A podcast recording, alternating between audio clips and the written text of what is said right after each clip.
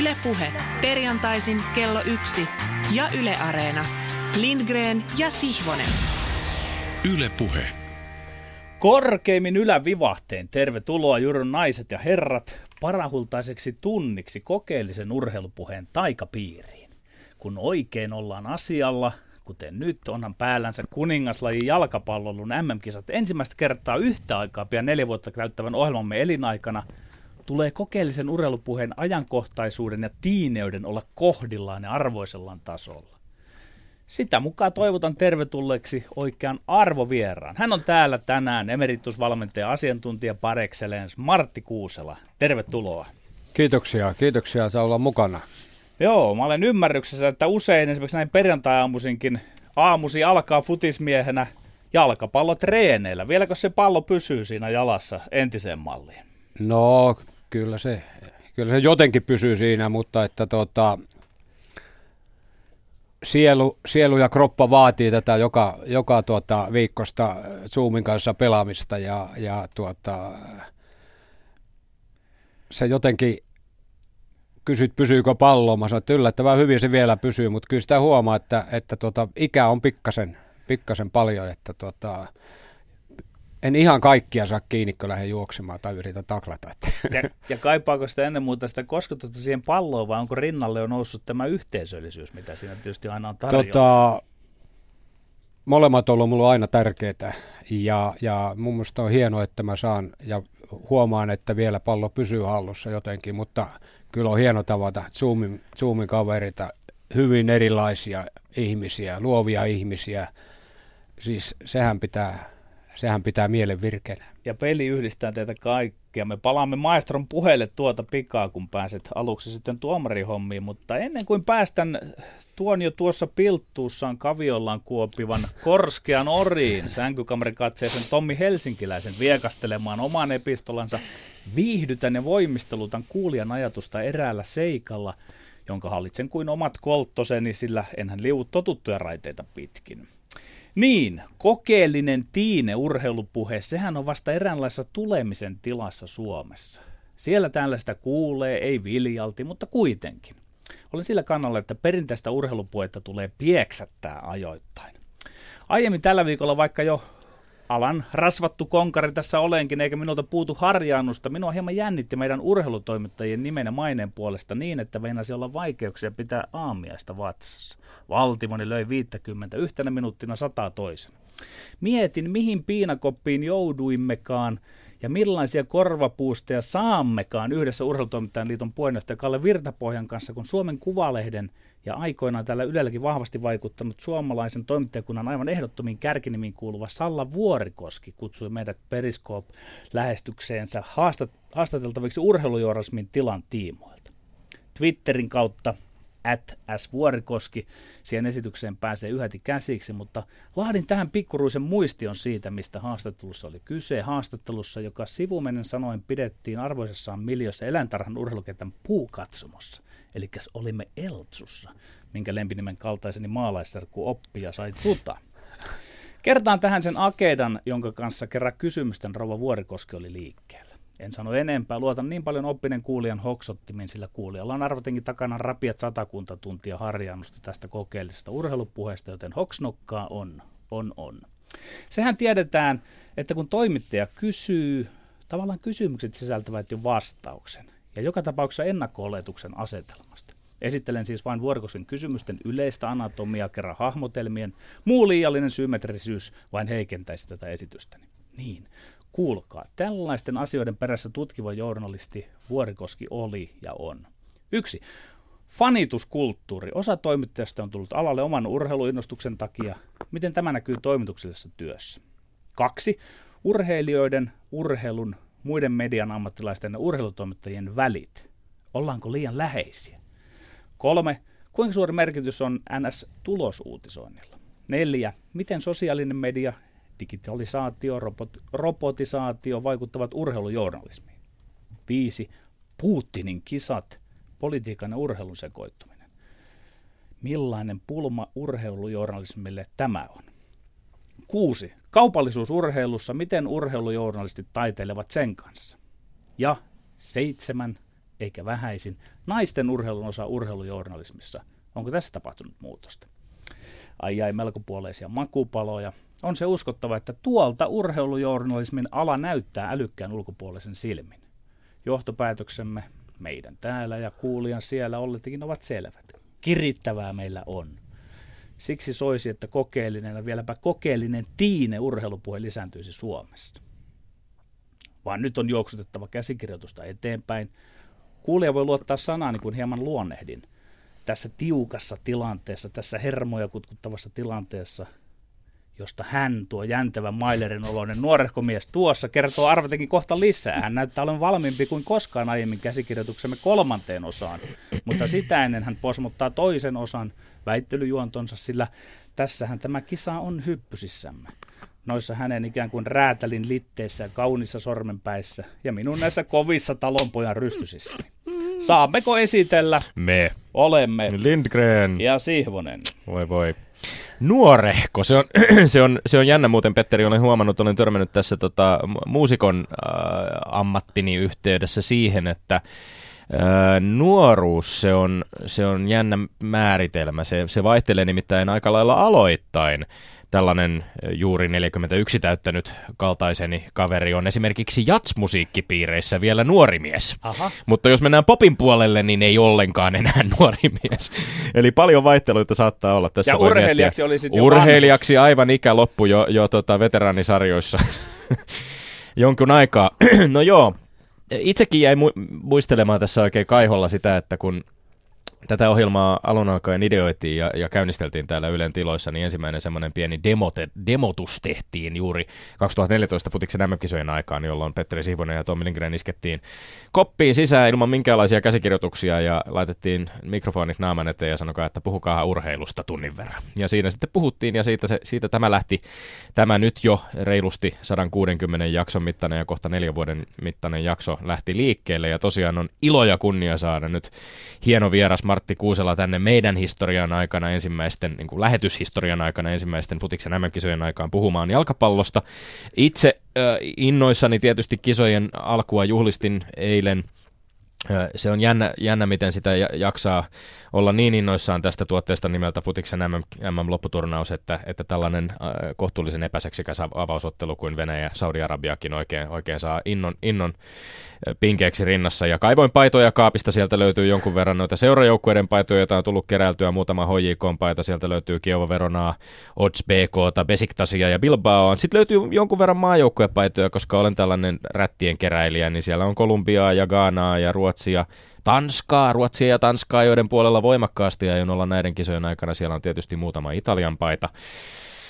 Mutta ne jäivät kaappiin, sillä tänään piti laittaa huuhkajien Suomen aamaan joukkueen paita päälle tämän lähetyksen kunniaksi. Onhan meillä yksi legendaarisimmista Suomen aamaan joukkueen valmentajista studiossa, joka myöskin osallistui viime viikonloppuna Yle Puheen tällaiseen hienoon varsinaista kokeellista urheilupuhetta osoittaneeseen 24 tunnin lähetykseen Futiksen alla, jossa käytiin suurin osa joukkueista läpi sillä lailla, että oli tunti aikaa puhua per maa. Se oli aika, aika tota, mieletöntä tavaraa ja siellä oli hienoa pätkiä, ne löytyy areenasta, hienoja pätkiä, jotka löytyy areenasta näihin tunnin jaksoihin ja, jaoteltuina podcasteina ja niitä sopii tuossa vaikka kisojen aikaankin kuunnella. Sehän on hyvä käydä sieltä vertailemassa, kun joukkueet pääsevät vauhtiin, että minkälaista analyysiä on tullut ja ovatko ennustukset osuneet paikalleen, mutta nostan hattua kaikille tekijöille. Oli hienoa, hienoa kuunnella sitä viikonlopun aikana, kuten oli myöskin hienoa kuunnella toisen tutkivan journalistin Ruben Stillerin vetämää ohjelmaa tämän viikon alussa tällä kanavalla, jossa hän oli kutsunut kylään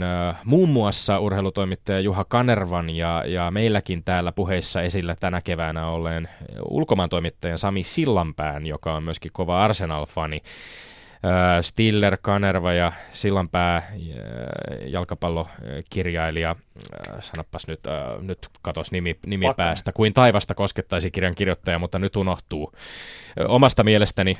Mutta, mutta tota, he keskustelivat futiksesta ja Stiller aika paljon puhui myöskin jalkapallon liittyvästä moraalista totesi, että yleinen moraalikato muun muassa tällaista termiä käytti jalkapallossa, koska ohjelma lähti liikkeelle siitä, että siterattiin Albert Myytä, joka on aikanaan todennut suunnilleen niin, että, että tota, kaiken mitä on moraalista oppinut, on oppinut jalkapallon kautta. Juha Kanerva tähän, että Kamyytä mukaillen ajatellaan usein, että jalkapallon tai pallon pelaaminen tekee meistä jotenkin jalompia, kun itse asiassa ei pelkästään johtajien, vaan jopa koko futisjärjestelmän voi tänä päivänä katsoa olevan aika lailla läpeensä mätä. Täällä oli aika kovaa puhetta, samoin Sami Sillanpää totesi, että kun futisbisnes on tänä päivänä niin isoa, että se väistämättä houkuttelee kaiken, ja nyt lainaan suoraan, kaiken maailman perskärpäsiä puoleensa. Ja tosiaan, jos, jos Camus oppii aikanaan jalkapallosta jotain moraalista, niin nykyään ehkä sitten futismaailma voi opettaa meille aika paljon moraalittomuudesta. Äh, mm, niin, Tämä on mielenkiintoisia kysymyksiä. Me pääsemme niihin myöskin käsiksi jalkapalloon ja moraaliin ja yhteiskunnallisiin asioihin meidän väittelyissämme tällä viikolla. Ja koska minä olen tässä, tässä väittelyjuonnossa nyt puikoissa, niin tein sellaisen päätöksen tuossa eilen illalla, että näin kevään toiseksi viimeiseen kisan lähdettäessä on kaikki puoli reilua, jos ei anneta tuomarillemme yhtään mitään ohjeita sen suhteen tai, tai aiempaa tietoa siitä, mikä väittelykauden kokonaistilanne on, vaan annetaan ihan puhtaasti hänen ja teidän rakkaat kuulijat keskittyä argumentteihin, retorisiin taitoihin sekä vakuuttavuuteen ja piste lankeaa näistä kolmesta väittelystä sen jälkeen sitten rehellisesti jomman kumman laariin. Allekirjoitatko nämä säännöt, Petteri Oikein, kernosti no tässä, niin. tässä tilanteessa. Mahtavaa. Eli nämä kolme päivän aihettamme, joihin me täl, tällä kertaa pääsemme käsiksi, on, ovat seuraavanlaiset. Yksi. Moni suomalainen jalkapallon ystävä kannattaa avoimesti muiden maiden maajoukkueita jalkapallon MM-kisoissa. Onko tässä mitään tolkkua, kyllä vai ei? Kysymys numero kaksi. Espanjan jalkapalloliitto antoi maajoukkueen valmentaja Julen Lopeteguille potkut vain päivä ennen MM-lopputurnauksen alkua. Oliko ratkaisu oikea, kyllä vai ei? Ja kolme, tulisiko jalkapallon miesten MM-lopputurnaukseen osallistuvien pelaajien ottaa kisojen aikana kantaa myös poliittisiin kysymyksiin? Kyllä vai ei? Julen Lopetegui, siinä on kyllä nimi, joka, jonka lausumista olisi pitänyt varmaan ehkä harjoitella ja käydä vähän tuolta läke, tsekkailemassa espanjankielisiltä ystäviltä, mutta mennään Julenilla. Öö, no niin, Petteri Sihvonen näyttää aika valmiilta. Sieltä taas hauista pullistellaan niin kuin normaalisti tapana, vaikka suulla pitäisi pärjätä. Katsotaan, mitä tapahtuu. Väittely alkaa näin kysymyksellä numero yksi. Moni suomalainen jalkapallon ystävä kannattaa avoimesti muiden maiden maajoukkueita jalkapallon MM-kisoissa. Onko tässä mitään tolkkua, kyllä vai ei? Ei, kisoissa on niin paljon hyviä joukkueita, että ei ole mitään järkeä kannattaa jotakin tai joitakuita maita. Toki joukkueita on määrällisesti niin paljon, että kannattaa ehkä keskittyä seuraamaan joidenkin maiden pelejä ja menoa tarkemmin kuin muita ja pääsemään sitä mukaan kiinni juuri sen joukkueen pelaajiin ja edesottamuksia niiden turnaustarinaan. Näinhän asiamuoto oli Yle puheelle varsin viisaasti presidentti Sauli Niinistökin. Ja se hyvä puoli tässä on, ettei Suomi ole mukana, ettei ole sitä typerää vaaraa, että joku kannattaa siis vain Suomea ja päästäisi käsistään ja silmiensä ohi tukun loistavia muita joukkueita. Tässä tässähän ollaan itse kukin ryhtymässä seuraamaan loistavaa jalkapalloa ennen muuta. Ei tässä aleta jännittää jonkun yhden maan puolesta ja toivomaan sille menestystä. Suomalaiset jalkapallon ystävät ovat etuoikeutetussa asemassa, kun ei tarvitse vähäkään miettiä huuhkajia nyt kuukauteen. Totta kai siinä on tolkkua. Suomen miesten maajoukkue ei ole koskaan jalkapallon arvokisoihin selvinnyt, joten moni suomalainen on pienestä pitäen tottunut siihen, että maailman suurimpaan ja kauneimpaan urheilutapahtumaan liittyy semmoinen kiinnittyminen johonkin toiseen tai jossain tapauksessa ehkä useampiinkin kisoissa pelaaviin joukkueisiin. Joillekin, kuten vaikkapa minulle, kyse voi olla jostain kokonaisvaltaisesta rakkauden tunteesta itselleen läheistä maata kohtaan tai sitten laajemmasta maantieteellisyydestä läheisyyden tunteesta vaikkapa muihin Pohjoismaihin. Joillekin toisille kyse voi olla myös mieltymyksestä yksittäisiin pelaajiin, se voi olla kyse kiintymyksestä vaikkapa joukkueen pelityyliin, tapaan tai taktiikkaan. Itse asiassa tämä tällainen muiden maiden kannattaminen ja kannustaminen, se on nimenomaan mitä suurimmassa määrin tervettä touhua, joka riisuu urheilua turhasta nationalistisesta kiihkosta, josta jo Mauno Koivisto tasavallan presidenttinä aikoinaan varoitteli. Siis nationalistisesta kiihkosta riisuu, mm. eikö sinullakin ole nyt se huuhkajien paita? Avaapa nyt vähän, että miksi sinä nyt sitten sattumoisin tätä huuhkajia? Ajattele, minä aseista kieltäytyjä ja kaikkea muuta kuin nationalistinen kiihkoilija olen ilolla laittanut tämän jalkapalloa kun kunnioittavan jalkapalloa mut, mut, juhlistavan sattu, paidan sattu, päälle. Sattu, sattumoisin justiin huuhkajat, eli, eli niin, tavallaan siis kyllä. Siis, tuleeko se sinulla jonkunlaista tämmöistä kansallistunteesta? Ei, se tulee siitä uskosta, tulee? että suomalainen jalkapallo on myös upeaa ja hienoa ja jonain päivänä me tullaan näkemään Suomen joukkoa, mutta sä viet tätä aivan sivuraiteille nyt, ei tämä liity tähän paitaan, joka mulla on päällä. Pieni sivujuona, mutta Tommi, voisitko ajatella, että nauttisit vain pelistä, etteikä siellä kannatettaisi mitään kun, Miksi tarvitsisi nauttia vain pelistä, Petteri, kun voi nauttia vain pelistä ja taktiikasta samaan aikaan, kun kokee myöskin kiinnittymisen tunteita joukkueeseen toivoi oman kumman joukkueen voittavan, niin siinä jää puoli ruokaa ikään kuin syömättä. Petteri- Ei, ei, pysty katsomaan analyyttisellä katseella Se lähtee- välttämättä ei, niin kuin se- molempia joukkueita, se pelaavia lähtee, joukkueita. se lähtee, Petteri, se lähtee siis tunteista, emotionaalisesta kiinnittymisestä, ja se voi olla, ne voi olla joko inhimillisiä tai ne voi olla jopa esteettisiä elementtejä, jotka vaan Mutta kun jotenkin sinulla- kolisee. Toiselle mutta se- kolisee se- paremmin sininen kuin punainen. Niin, mutta sinulla, Ei sen sinulta tarvitse olla se vakavampaa. listasta se analyyttinen, se, että nauttisi siitä pelistä, koska peliähän siinä pelataan. Ei, ei se puutu. Syöttöketjut, syöttökolmiot, pelaa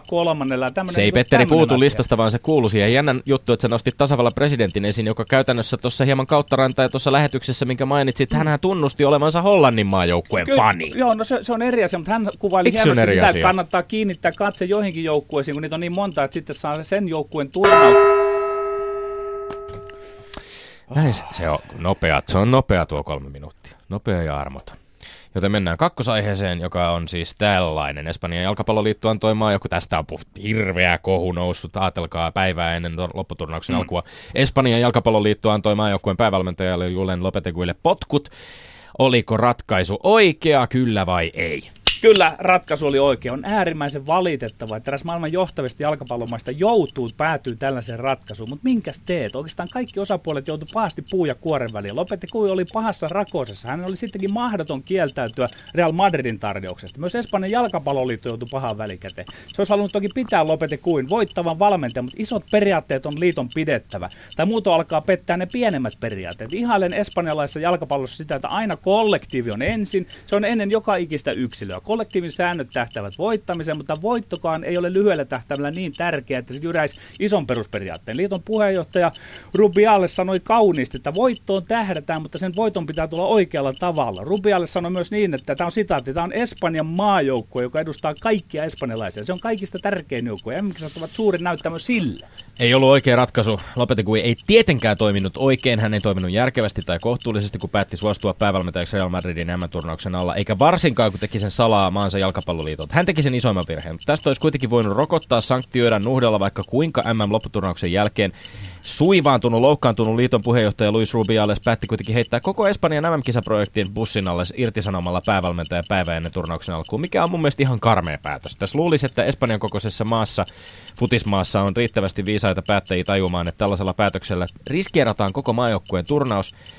Käytännössä lähes sata varmasti haudataan mestaruushaaveet. Se on huonoin mahdollinen käänne. Ai dios mio, millainen katastrofi. Ja tästä tullaan, tätä tullaan vuosien päästä muistelemaan saman tapaan kuin Ranskan 2010 MM-kisojen riitoja pelaajien ja valmentajan Raymond Domenekin välillä. Tomi, sulla oli se virhe, että tämä turnaus riskerataan ehkä. Kyllä. Mutta kun siinä halutaan vaalia isompaa asiaa, täytyy muistaa sitten, että tässä on kyse semmoisista jutuista, kun siellä Espanjan sisäinen poliittinen tilanne on tämä Katalonian kysymys ja tämä, niin siinä nämä valtasuhteet ei saa vi- vinksahtaa silloin, kun on Real Madridista tai Barcelonasta kyse. Ja tämä tavallaan liittyy tähänkin. Ja samaan se aikaan, pelaaja, samaan aikaan pelaajaleiristä tuhoutua. on aika vähän kuitenkaan kuulunut kriittisiä näkemyksiä tähän lopetukuihin liittyen. Hän, hänhän on ollut, niin kuin pelaajat on enemmänkin todenneet, että he Siis- olisivat mielellään pitäneet. Kyllä, ja se on eikä pelaajille katastrofi, Ihme. se on no, no kamalaa. nimenomaan, ja se Siis- on valmentajuuden kannalta Kyllä, karmea. ja Siis valmentaja, ei jonka aikana Espanja ei ole kärsinyt yhtään tappiota. Niin. Ja siis tämähän on mun mielestä jotenkin hullu ajatus.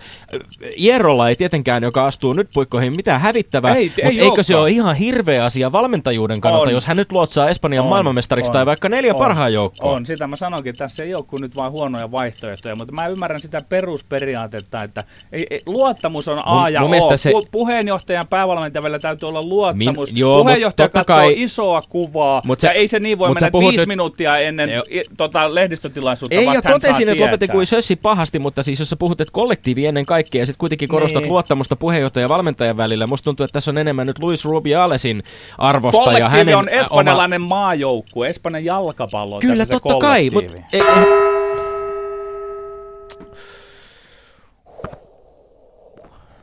Pienet henkäykset väliin ja aiheeseen numero kolme. Tulisiko jalkapallon miesten nämä lopputurnaukseen osallistuvien pelaajien ottaa kisojen aikana kantaa myös poliittisiin kysymyksiin, kyllä vai ei?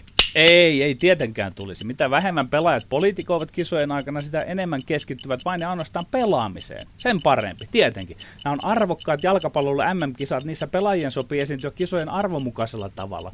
Jos menen joukkueiden coachien nahkoihin, mä oon varma, että valmentajatkin pyrkit siihen ja toivovat sitä, että mahdollisimman vähän ilmantus mitään ulkourheilullisia seikkoja oman joukkueen pelaajille. Kyllä pelaajilla on tarpeeksi haastetta siinä, että valmistavat itsensä peleihin teknisesti, taktisesti, fyysisesti ja jotenkin psyykkisesti. Nuo on neljä tärkeitä kohtaa. Ei Ei siinä tule sekaantua yhtään mihinkään ulkojalkapallollussa, joka voi sotkea ensin pelaajan omaa psyykettä ja sitten vielä levitä sinne pukujou- pukukoppu joukkueen piiriin. Kaikkia kohua tulee välttää. Mä sanon vielä tämän tärkeän. Mediahan odottaa vesikielellä, että joku pelaaja politikoimaan.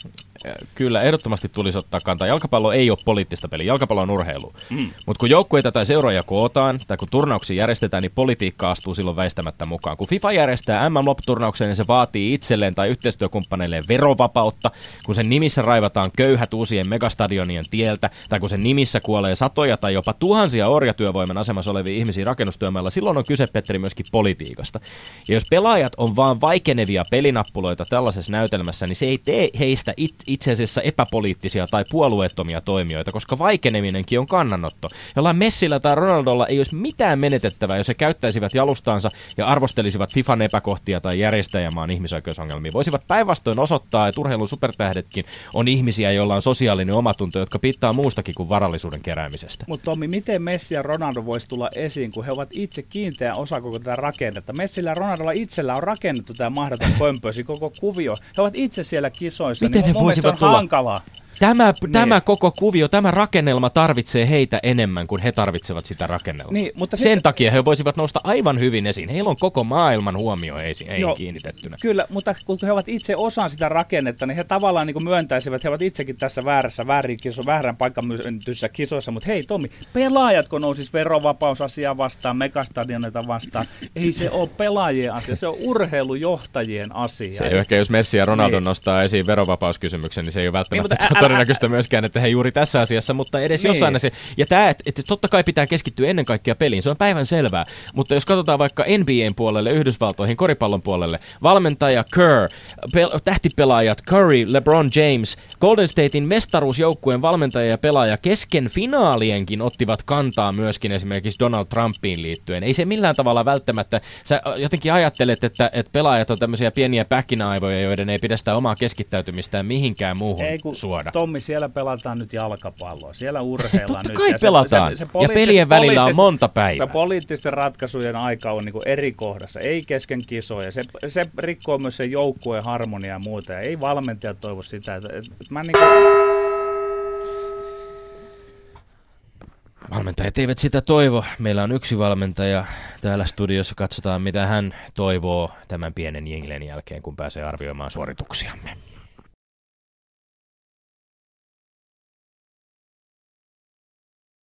Martti Kuusela näyttää olevan aika miettelijän näköinen nyt, että siitä voit lähteä Miettelijänä kohta on. haluamassasi järjestyksessä. Joo, minusta harmittaa, että te olette molemmat aika paljon oikeassa molemmissa asioissa. Ja, mm. ja mä en tykkää siitä, että tulee tasapeli. Ei, sitä me ei ja. sallita muutenkaan. Ja, ja tota, äh, ensimmäisessä kysymyksessä mä kuitenkin joudun antamaan molemmille pisteen. Okei. Okay. Tuota, Petteri puhuu loistavaa jalkapallon nauttimisesta, jotain tähän tyyliin, ja Tommi puhuu, puhuu pelityyliin ja, ja joukkueen kannastamiseen ja niin edelleen. Eli, eli teillä molemmilla oli paljon semmoisia asioita esillä, joista, joita, joita mä tuota, joista mä hyväksyn. Ja justiin tämä, että Suomi ei ole mukana, niin se sallii mun mielestä myös muiden, mutta kyllä se on jalkapallokulttuuria kulttuuria kannattaa loistavaa jalkapalloa, ja, ja, mutta teillä oli molemmilla erittäin hyvin. No sitten tämä... Saako kysyä tähän väliin vielä, joo, vielä joo. tästä ykköskysymyksestä? Joo. Onko sinulla, Martti Kuusela, jotain sellaista omaa, niin kuin, on, onko tietyt maat ja heidän, niiden maajoukkueet sellaisia, joihin sinä olet MM-historian aikana syystä tai toisesta jotenkin voimakkaammin kiinnittynyt kuin toisiin? No kyllä mun ensimmäinen, ensimmäinen suosikki on ollut Brasilia. Ja, tai oikeastaan mun ensimmäinen syösykki on ollut Puskas. Mm. Ja tällä on niin pitkä se perinne, että mä en viitti sitä selostaa, mutta että, että tuota, sitten Puskas oli Honvedin johtokunnassa ja kun hän teki viimeisen ulkomaan matkan, tuli Suomeen, niin hän soitti mulle, että voi, onko mulla aikaa tavata. Wow. Mä sanoin, että mä juoksen, vaikka mulla ei olisi autoa. Kerta kaikkea hieno mies. Suosikki Brasilia, jota vastaan olet valmentanut Suomen maajoukkuetta myöskin ystävyysottelussa Olympiastadionilla, hävisitte 3-2. Har, harmitti niin vietävästi. harmitti niin vietävästi. Ja sitten joku tämmöinen, mikä se oli, sanokaa nyt, joku romaario joku, ja tökkäs ensimmäisessä maaottelussa maalin, niin silloin mä vähän ajattelen, että ei tämä... Siis on vastassa kuka tahansa, pitää lähteä voittamaan. Mm.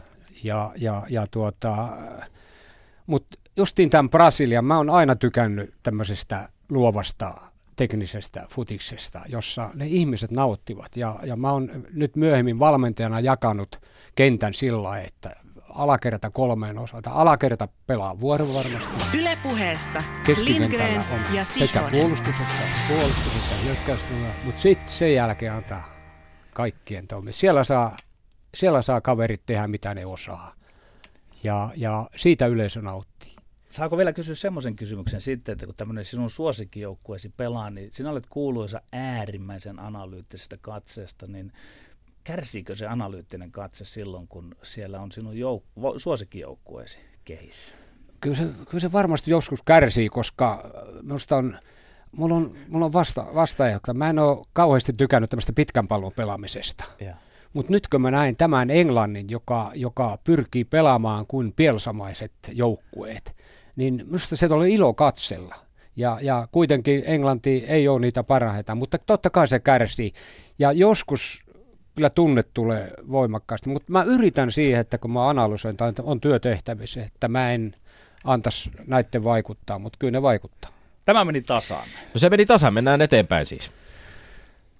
Tommi, vaha juttu, mutta, mutta tuota, Espanjan valmenjan vaihto oli oikea, mutta väärään aikaan. Ja nyt, jotta me pystytään näitä tuomaroimaan näitä asioita, meidän mm. täytyy tietää taustat. Meidän täytyy mm. tietää paskien Madridin välit. Meidän täytyy tietää, mistä Rubiales on kotoisin. Hän on sieltä Granadan läheltä, sieltä etelärannikolta. Ja mä oon sitä mieltä, että, että mä, mä en tiedä, onko nyt semmoinen tilanne, että Real Madrid pelkää, että Espanja ei olisikaan pärjännyt ja ne ei olisi voinut ottaa valmentajaksi kaveria, joka ei ole menestynyt, niin. koska se olisi ollut katastrofi, mm. koska Sidane teki kaiken, mm. kaiken hyvin tekemättä, äh, tai johtamalla, johtamalla. Kyllä. Että, että mä, mä olisin kans pannut miehen pois, mutta olisin kyllä katsonut ajan. Ja toinen on se, että nämä pelaajat, mm. ja niin kuin sä totesit, Hierolla, Hierolla on aika helppo tehtävä tässä hommassa.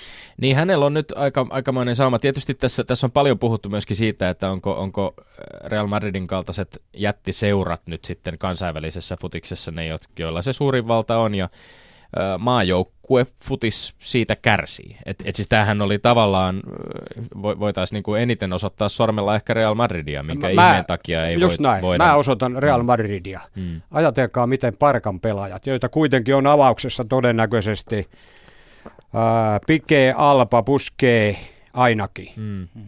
tänä iltana. Ne ajattelen, ja sitten siellä on vielä Iniesta. Mm. Niin ajatelkaa, miten ne ovat ajatellut tätä hommaa. Mm. Ja me tiedämme kaikki, että kautta aikojen espanjalaisen putiksen yksi suurimpia ongelmia on ollut Madrid ja Parkan.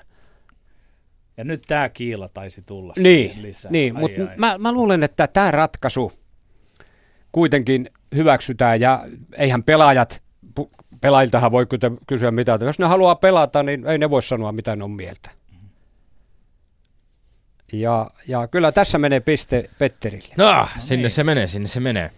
No, no niin. sitten poliittisiin kysymyksiin, niin, niin tuota, mä oon sitä mieltä, että, että tuota, silloin kun pelit on alkanut ja niitä pelataan ja ne on kesken, niin silloin jätkien täytyy keskittyä tähän itse pelaamiseen. Mutta näillä kavereilla, otit esiin Ronaldo ja Messi ja kaikki muutkin, ne auttavat tosi paljon äh, sitten äh, ulkopuolella emmenkisoja. Vaikka pelit kulkee seuroissa, ne antavat rahaa. Tosin niillä on muutama euro antaakin mistä mm. ja jos ei ne antaisi, niin mä tuomittais ne. Että tässä, tässä mun mielestä niin pelaajien pitää osallistua, koska tämä on politiikkaa. Siis jalkapallohan, mehän ollaan nähty se kaikki, vaikka sitä mäkin mukaan nuorempana, että ei, ei tämä ole mitään politiikkaa, mutta kyllä se on ollut kautta aikojen. Niin tässä mä annan teille molemmille pisteen. Yes, eli se meni kans tasan. Joo, Mutta tämä tarkoittaa sitä kuitenkin, että siis yhteispisteissä äh, 3-2. joo. Kyllä. Petteri Siivonen vie tämän ja vie samalla myöskin tämän kauden väittely, kokonaisväittely, kilpailuvoiton. Kiitoksia, Se on, näin se on. Ja, ja vielä maestro toimi tuomarina. Maestro toimi Ai, tuomarina, ai, kyllä. ai. Onneksi olkoon Petteri tässä kun, äh, yle- yletyttiin monitorin yli ja kur- kurotettiin. Nythän me ollaan sitten 22, 20 ja yksi lähetys tähteellä tässä. Kyllä. Ja sitten kautta aikojen tilastot ovat 2-2. Tämä on. Ai, ai, Tämä ai, on ai. se, se on mielenkiintoista. Ja Siellä on meillähän- käsi pystyssä. Jos Tommi ei olisi sanonut, että, ettei saa, että ei saa antaa tasapeliä, niin mä, mä nimittäin tykkäsin myös tuosta Tommin vastauksesta, mutta kyllä oikea vastaus mun mielestä oli tämä reaali. Kyllä. Joo, kyllä. Mutta pisteet on jaettu ja se, se hyväksytään. Tämä, tämä on päivän selvää varmaan, kun pelataan Venäjän MM-kisoja. Ja samaan aikaan keski- keskitytään myöskin osittain keskusteluissa ehkä tuleviin neljän vuoden päässä siintäviin Katarin MM-kisoihin. Tällä viikolla on myönnetty sitä seuraavat jalkapallon MM-kisat Pohjois-Amerikkaan, jossa yhdessä Yhdysvallat, Kanada ja Meksiko tulevat järjestämään ne seuraavat kisat 2026. Mutta on aika päivänselvää, että tästä politiikasta ja yhteiskunnallisista linkeistä tullaan puhumaan, kun Saudi-prinssi ja Vladimir Putin istuvat Gianni Infantinon kanssa vierekkäin katsomossa ja oikein paras, äh, parasvaloissa vielä TV-kuvissakin moneen kertaan näyttäytyvät ja tekevät valtavia diilejä samaan aikaan myöskin valtiojohtajat keskenään, kun seuraavat jalkapalloa, niin siinä on varmaan aika vaikea kenenkään väittää, että jalkapallo ei olisi myös politiikkaa.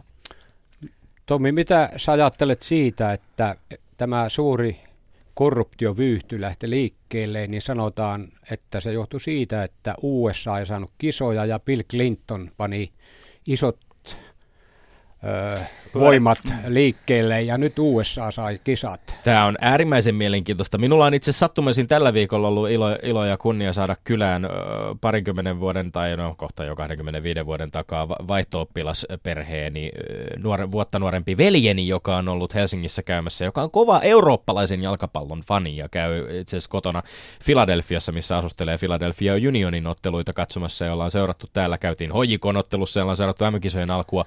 Ja hän oli tietysti tosi innoissaan tästä. Kiin- Kiinnostava keskustelu käytiin myöskin siitä, tästähän ei ole esimerkiksi varmuutta, että tarkoittaako nämä kolmen maan järjestämät yhteiskisat, Yhdysvallat, Kanada, Meksiko, sitä, että kaikki kolme maata pääsevät automaattisesti isäntänä kisoihin. Sitähän ei ole päätöstä vielä edes tehty, koska koskaan aikaisemmin kolme järjestäjämaata ei ollut, mutta nyt ilmeisesti näyttää siltä, että ekaa kertaa myöskin juuri näihin kisoihin tullaan kasvattamaan sitten kokonaiskiintiötä näissä joukkuemäärissä, että 32 joukkuetta on edelleen seuraavissa 22 Joo, kisoissa. eiköhän tässä tule se tilanne, että kohta kaikki pääsee ki- kisoihin, että tuota, sitä, se ongelma katoaa kyllä, mutta että sinänsä äh, ratkaisu varmaan perustuu siihen, että on, on kaikki suorituspaikat erittäin hyvissä kunnossa, niitä täytyy rakentaa, koska useinhan kisojen jälkeen nämä loistostadionit, niillä ei ole mitään käyttöä. Kerrankin, kerrankin on näin. New Jerseyssä MetLife Stadiumilla ilmeisesti pelataan sitten vuoden 2026 MM-finaali.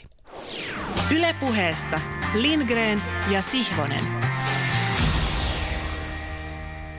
Martti Kuusila, minä haluan nyt sukeltaa siihen sinun valmentajuutesi ytimeen. Käydään ensin vähän sitä läpi, että millainen valmentaja sinä olit. Mä muistan, kun pikkupoikana mä katsoin urheiluruudussa joitakin hoijikon mestaruusjuhlintoja, pel- ihan just siinä pelin jälkeen. Joltain pelaajilta kysyttiin, mahtoiko olla Rautiainen vai kuka oli, että mites toi Kuusela?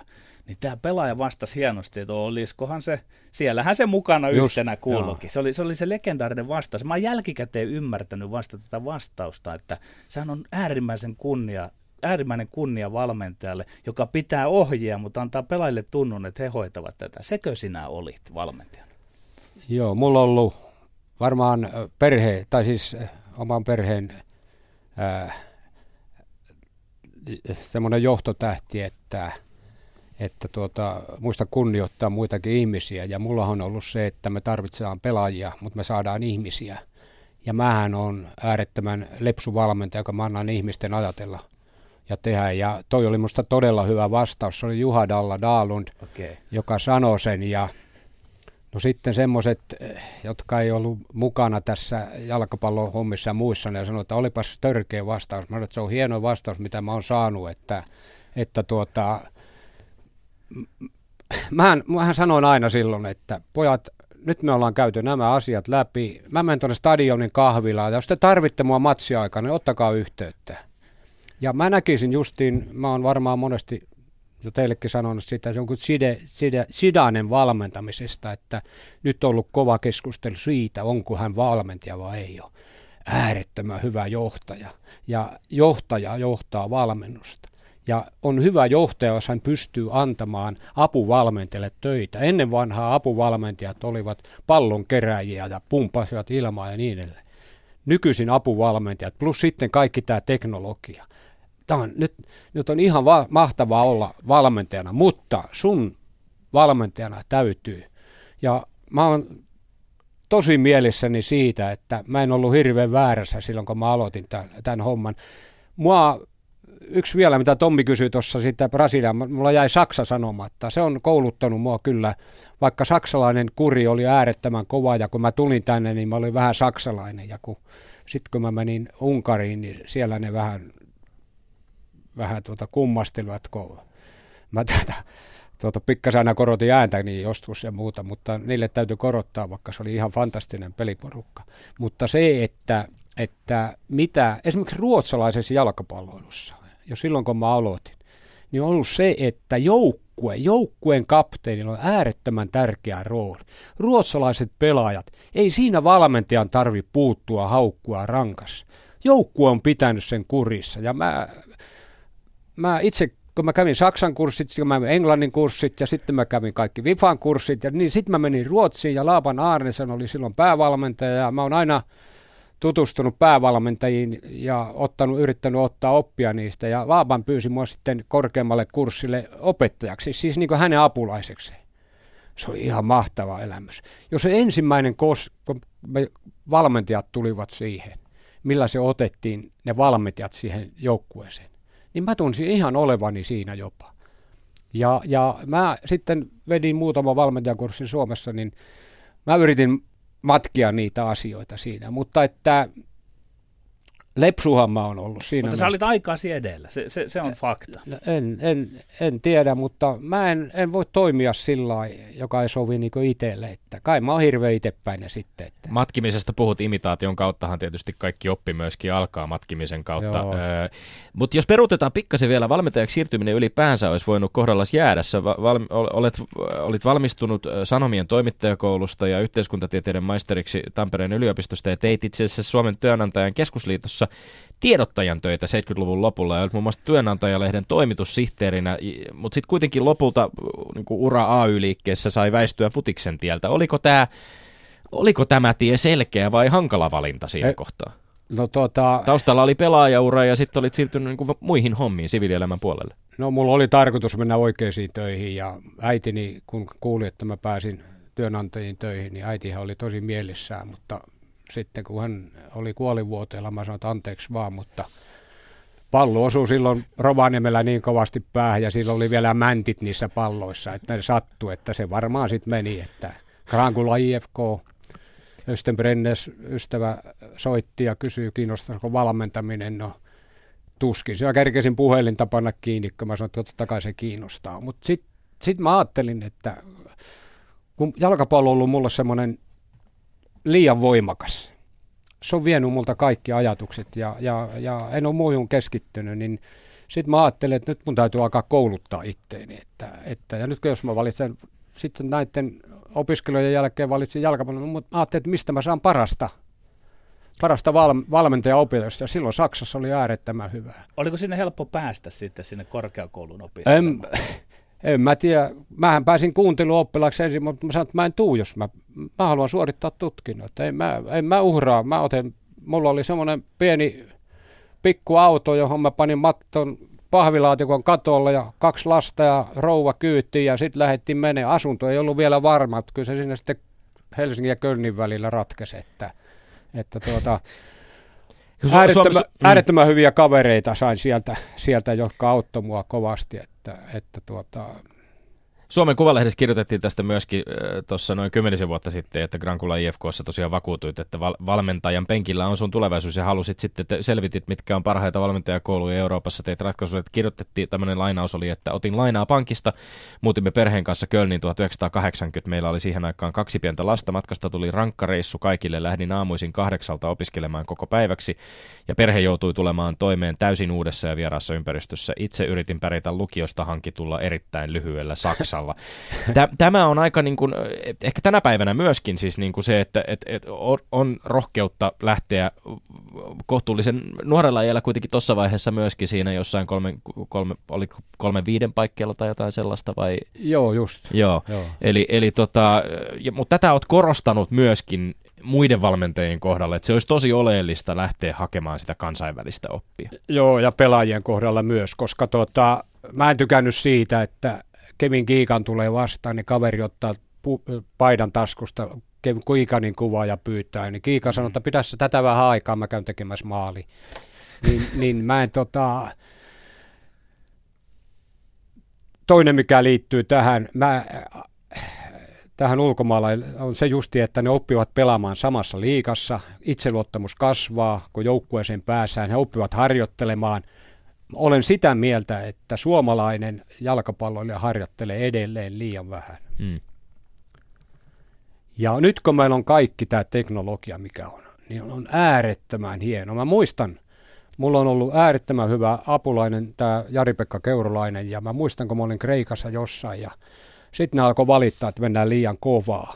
Niin mä tuota, soitin sen, että tuu nyt mittaan nämä kaverit, että mä voin osoittaa niille, että, että tuota, meillä on riittävä pohja, äh, peruskestävyys, että me voidaan aloittaa anaerooppinen harjoittaa niin edelleen. Tähän, tähän liittyen vielä mä äh, keskustelin Atik Ismaililta ennen tätä lähetystä, ja hän, hän itse asiassa kysyi tällaista, totesi, että, että kun Mara saapui saksalaisesta valmentajakoulutuksesta Suomeen, hän oli intoa täynnä muun muassa miesvartiointiin. Tuloksena oli klubin tupla 81, Luulen ja uskon, että muutaman tiedon omaavan valmentajan kautta futiksemme taso nousi. Mietin kuitenkin aina, miten Mara suhtautui Saksan jälkeen suomalaiseen futikseen, jossa oli vielä nähtävissä rutkasti amatöörimäisyyttä, jopa puulaakimaisuutta.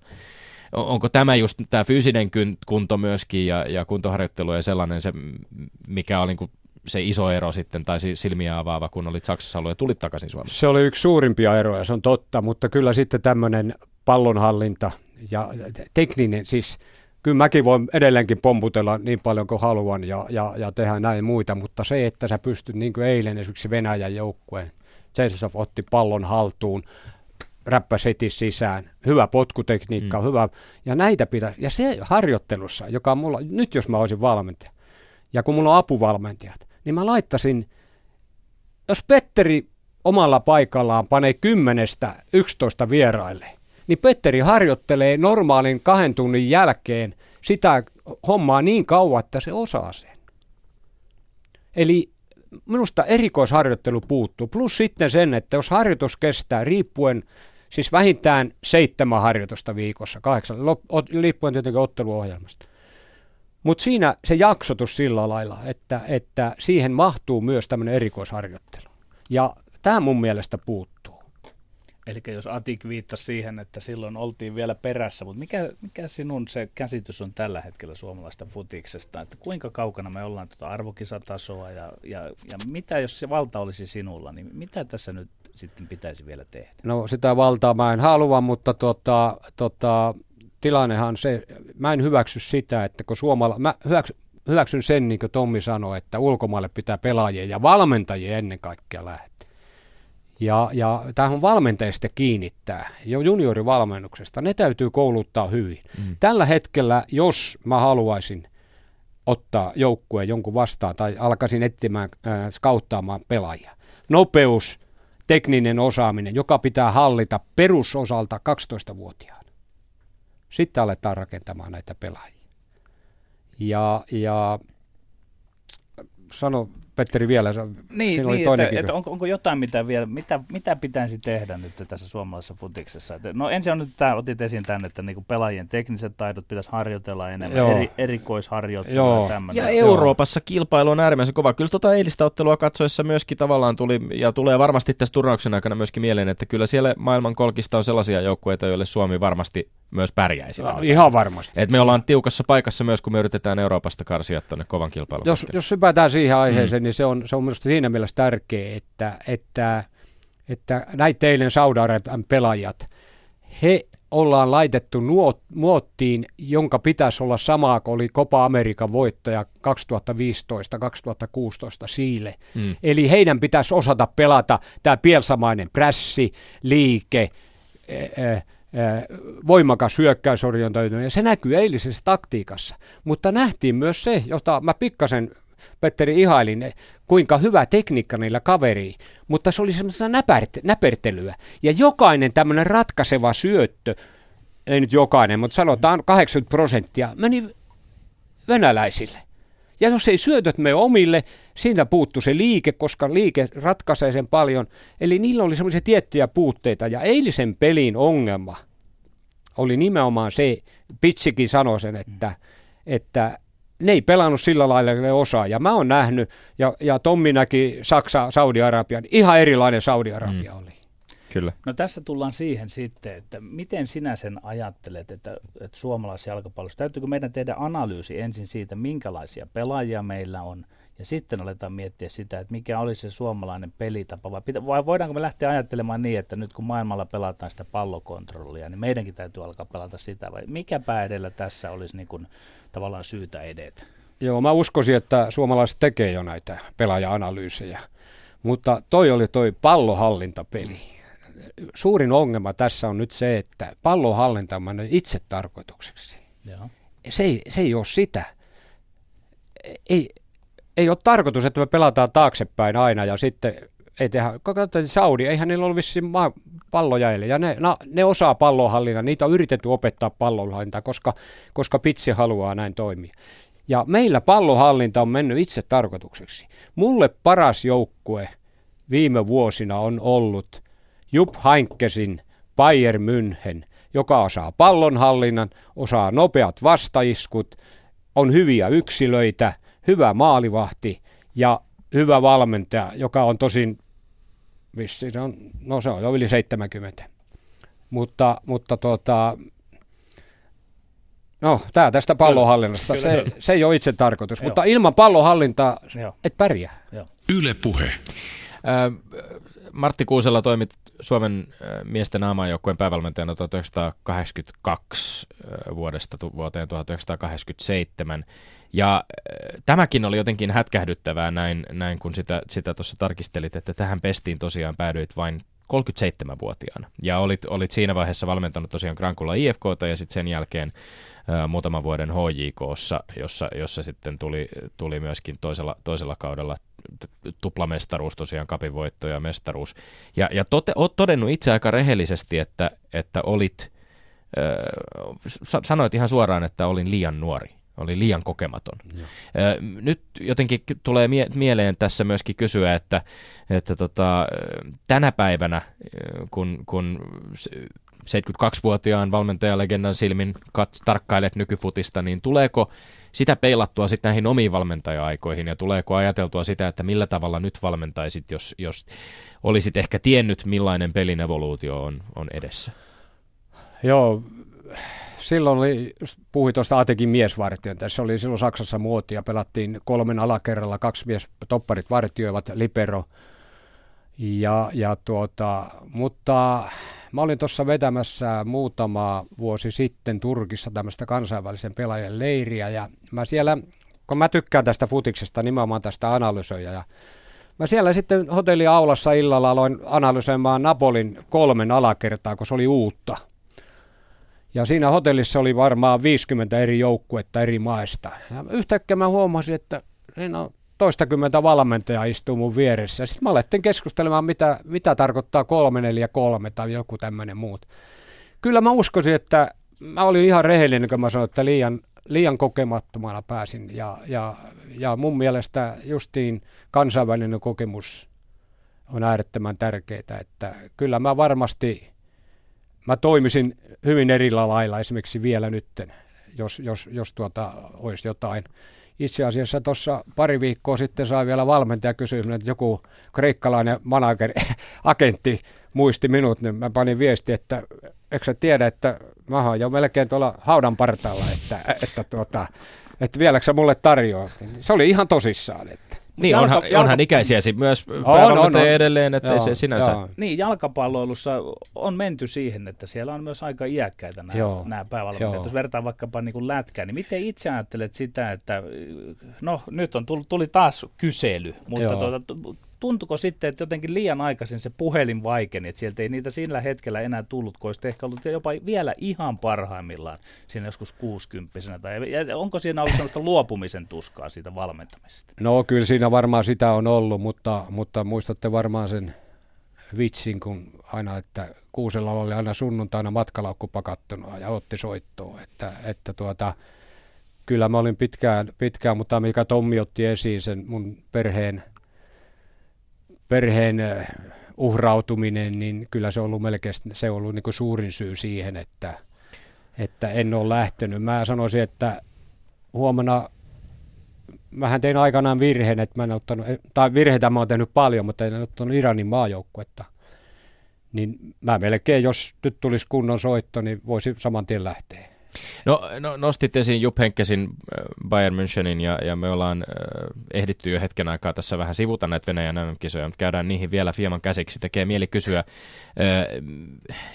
keitä valmentajia erityisesti näissä, tässä jalkapallon nämä lopputurnauksessa tarkalla silmällä seuraat, ketkä kiinnostavat, ke, keiden joukkueet sinua kiinnostavat eniten ja ehkä, ehkä semmoinen jatkokysymys tähän liittyen, että mil, minkä tyyppisellä äh, jalkapallolla uskot, että tämä turnaus tullaan voittamaan? No ensinnäkin just tässä maratoniohjelmassa, niin mä olin sitä mieltä heti, että Ranska voittaa, mutta kun Ranska pelasi sen huonon harjoitusottelun ja näin, mitä Brasilia sai aikaan, mä arvelin nimenomaan Brasilia ja Ranskan, Ranskan välejä, Brasilian tite. Brasilialaiset itse sanovat, että hän on paras valmentaja, mitä on ollut. Ja mulla oli ilo ja kunnia 2002 Jokohamassa nähdä Skolarin toiminta. Ihan fantastinen.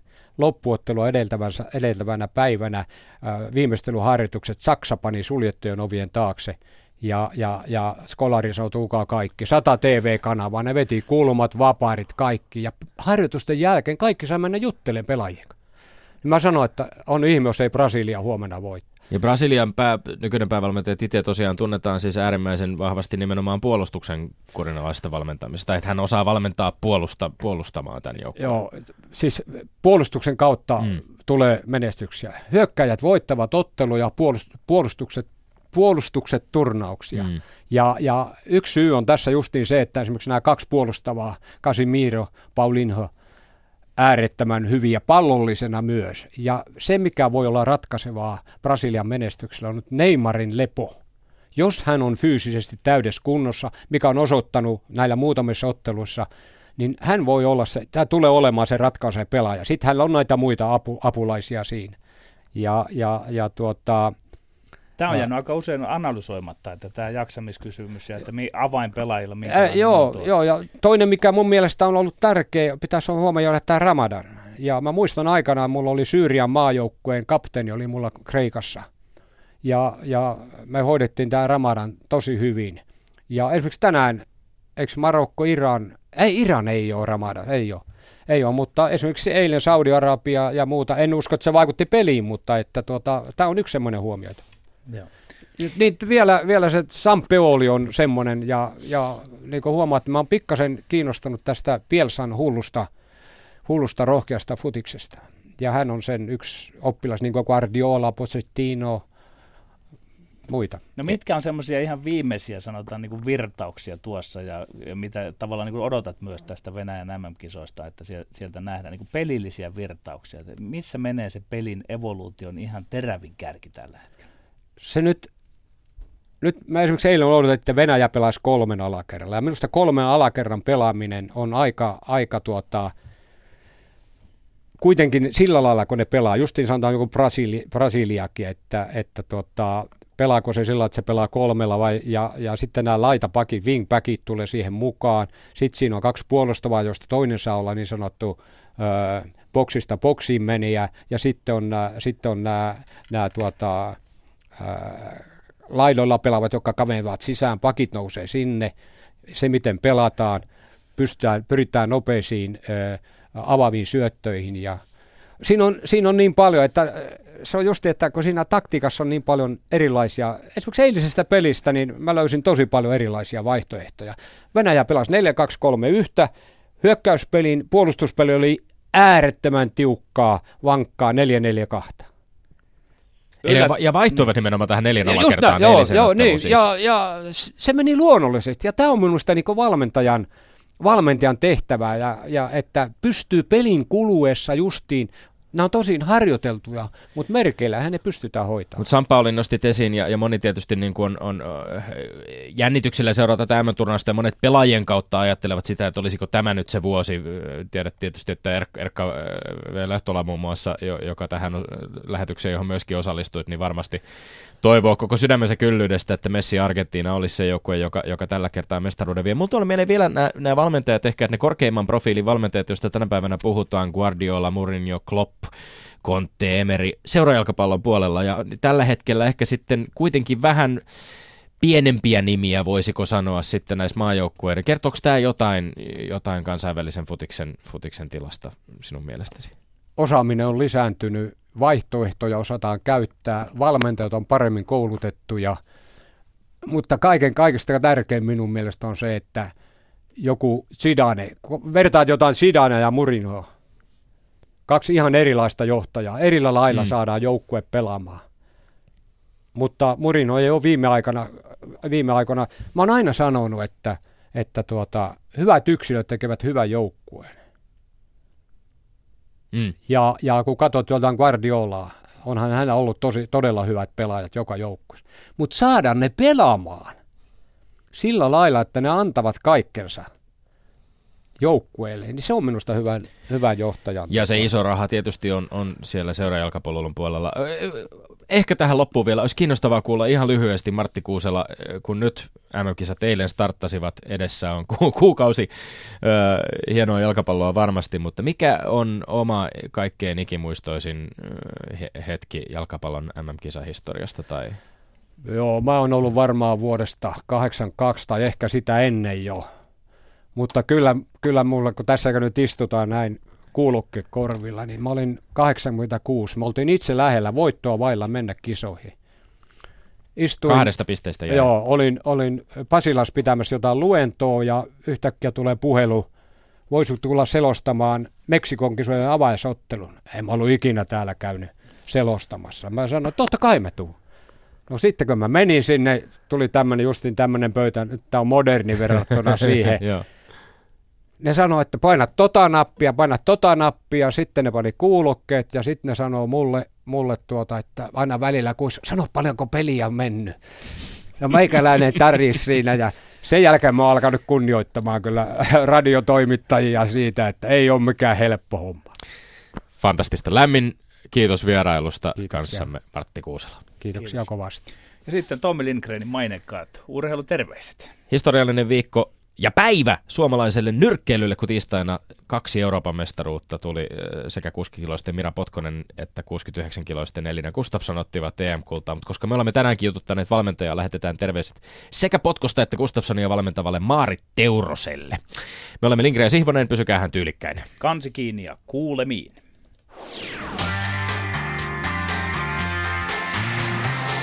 Ylepuhe perjantaisin kello yksi ja Yle Areena. Lindgren ja Sihvonen. Yle Puhe.